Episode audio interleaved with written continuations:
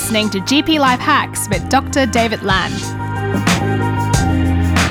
So let's take the scenario and I had in clinic. It was a 35 year old dude, normally well, came in with a red sore eye, red sore right eye, 35 years old, normally well, no previous eye stuff, and was like, I think this happened when there was a dust storm yesterday and I felt something flick in my eye. Okay?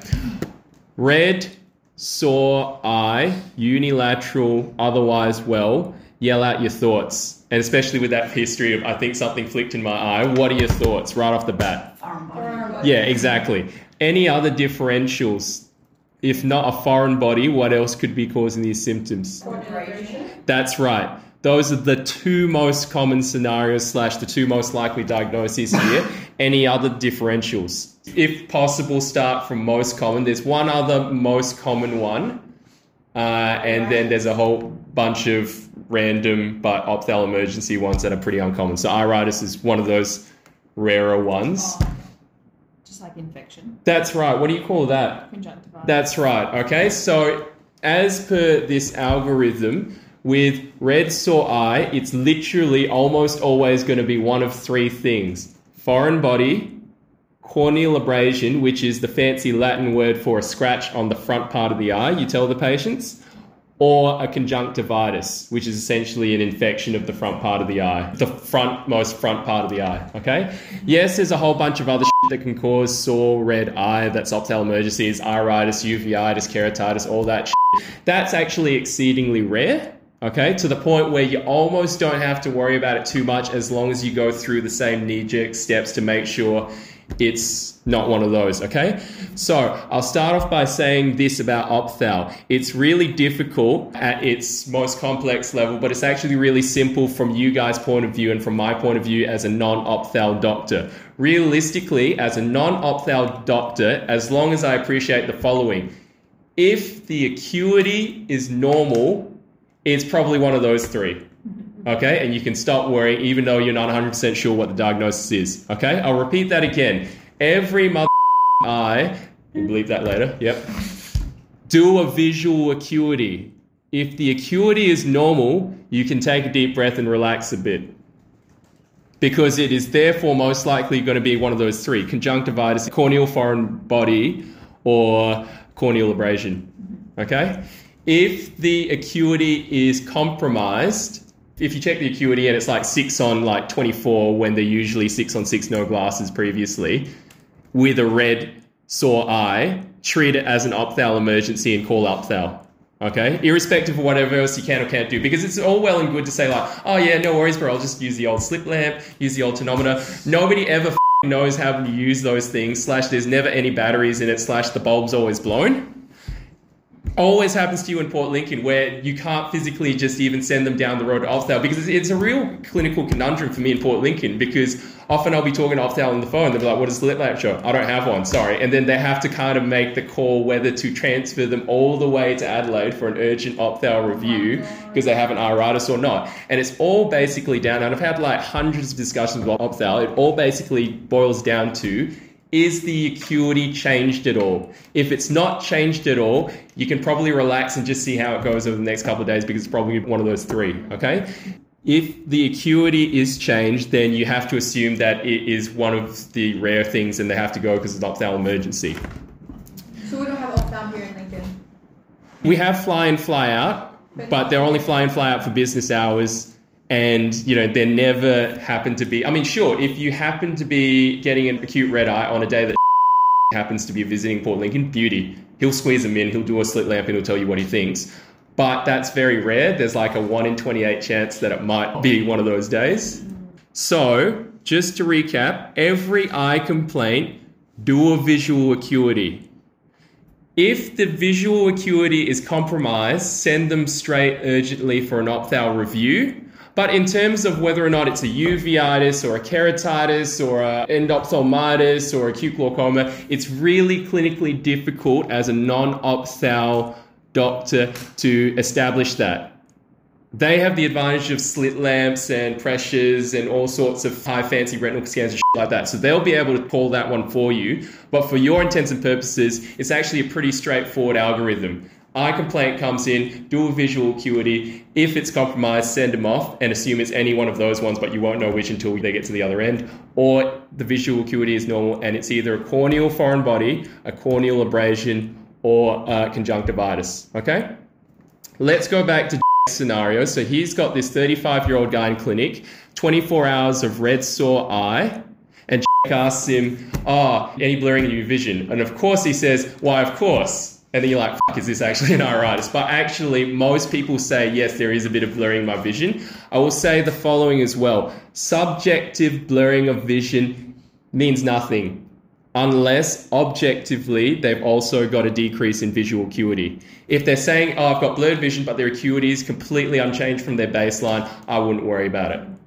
Make sense? Yeah. Okay, so let's say is on the ball, so he knows he can't use the slit lamp. Oh, I don't know, can you? Do you know how to No, confidently? no, no, okay. no, no.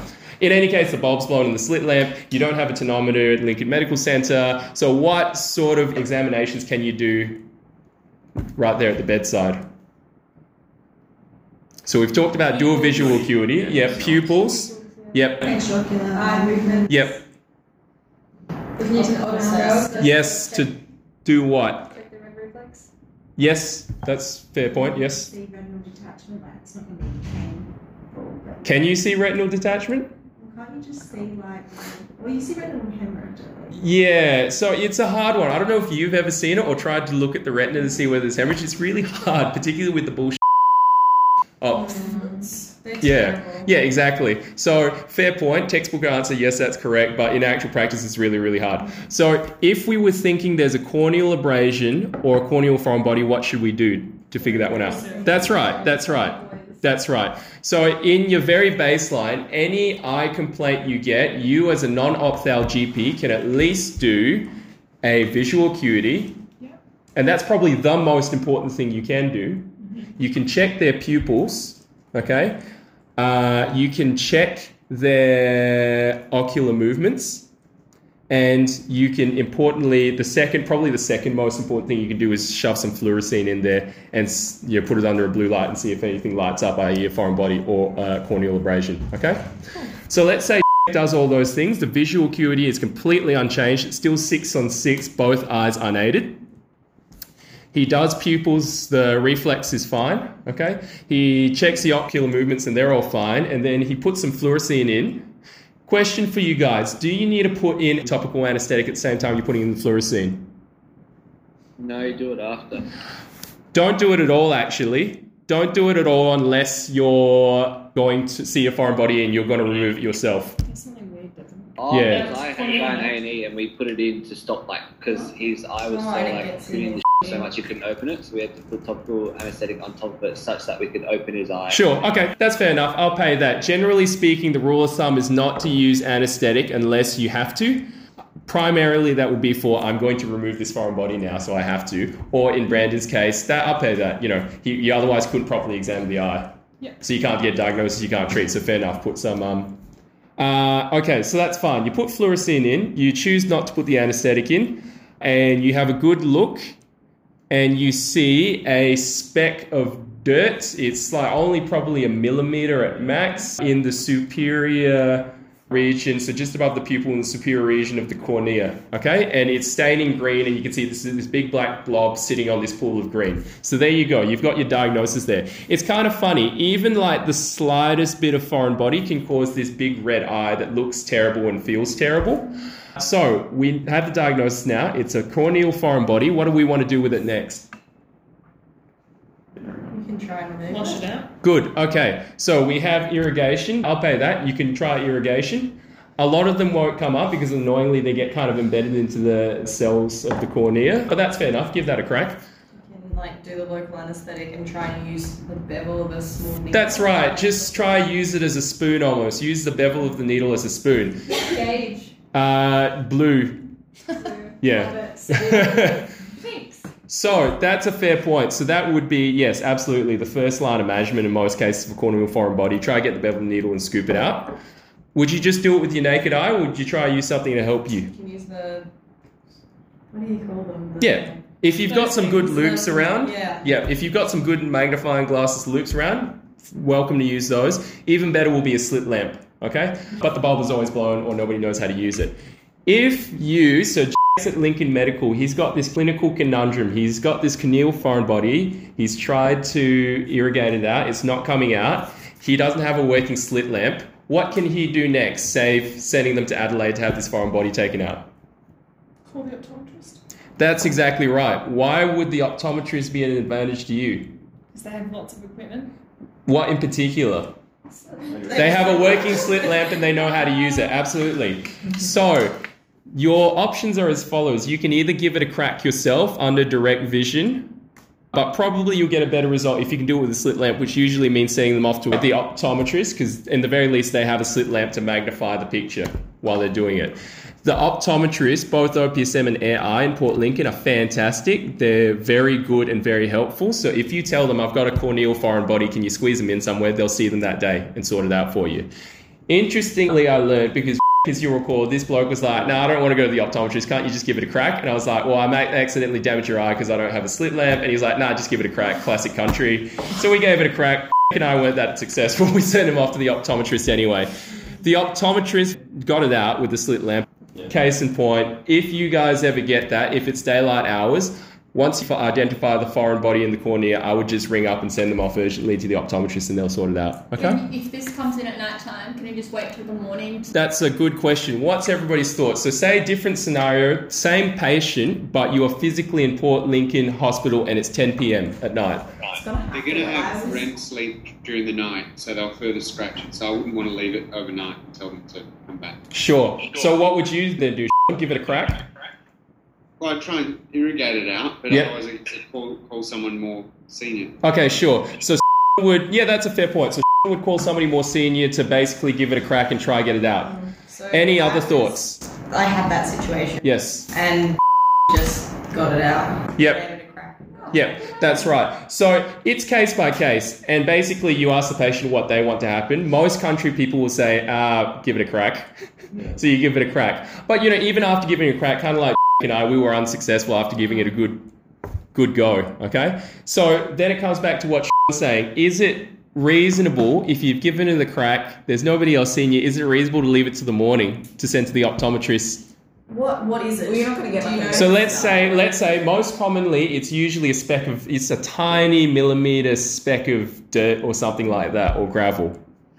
I'm going to argue uh, it wouldn't be safe to do it be- just surely because of the fact if you've got a foreign body remaining in there, Yep. more and more likely to do more damage, more and more likely to become infected. Yes, good point. So it is correct. The risk is infection, isn't it? Anytime there's a foreign body anywhere, there's a risk of infection.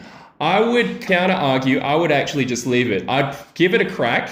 Hopefully, I'm and I get it out first go. But if I'm David and fuck it up, I would probably feel quite comfortable leaving it till the morning until the optometrist with the slit lamp could give it another crack.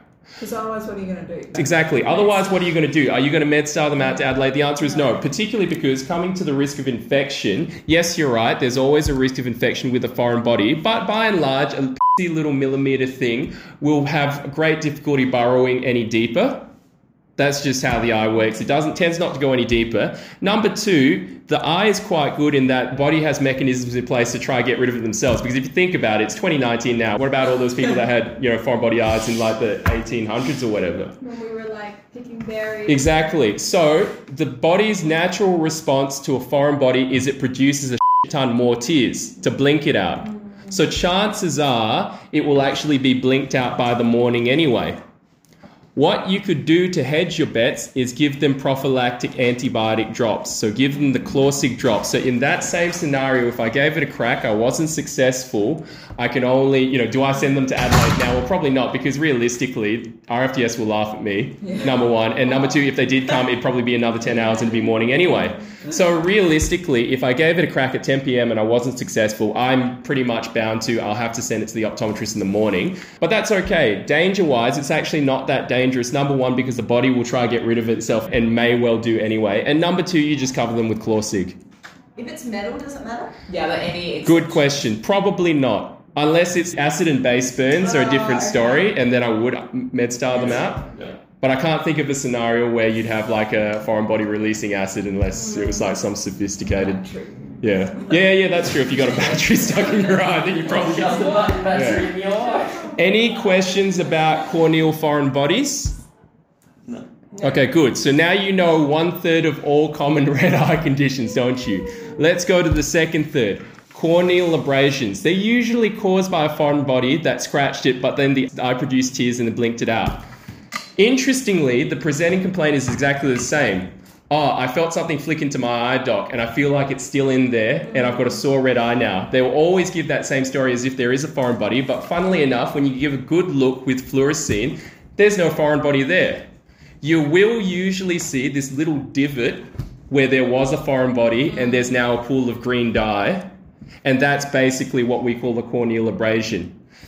Interestingly, the anterior eye is super sensitive to pain. So even if there's a little scratch there and no foreign body, it will still feel as painful as if there's a foreign body there. Okay? So the management there is really easy. You basically reassure the patient exactly that. There is no more thing caught in your eye, but your eye has a ton of pain nerves, so that's what it feels like. But actually, there's no more foreign body. Furthermore, you tell the patient the front of the eye is composed of cells exactly like your skin cells. Therefore, kind of like when you get a scratch on your skin and it just heals by itself and makes a full recovery, so does the corneal abrasion. Got it? Yeah. Any questions about that? The final one is conjunctivitis. We'll talk about that a bit more when we have time. Coming back just quickly to finish off with corneal abrasions, you do not necessarily need to cover with Chlorsig unless you're particularly worried. Okay? Saline drops is reasonable just to lubricate, and that's for comfort's sake, but you don't necessarily need to give Chlorsig left, right, and center every time because, as we say, it regenerates itself. The cornea is quite, you know, When you do and when you don't. So I was like, oh, like, Fair point. Basically, you do not necessarily need to cover with Chlorsig unless you're particularly worried. Like, I never do it, but if you ask most GPs, they'll do it with everyone. So, you know, ideally never, unless you're like, oh, shit, that was a really dirty foreign body. if it's like Yeah. vegetable matter or something. Yeah, I guess so, hypothetically. And even then, it's probably case by case. There's not a real answer other than Those Carrots, carrots. other than blanket rule, you know, don't use Chlorsig. Yeah, okay. Any other quick questions about that? Otherwise, we'll leave it there for today. Does that make things a bit clearer on the eye? Yeah. Okay, good. You've been listening to GP Life Hacks with Dr. David Lamb. Music by Nathan Huyi.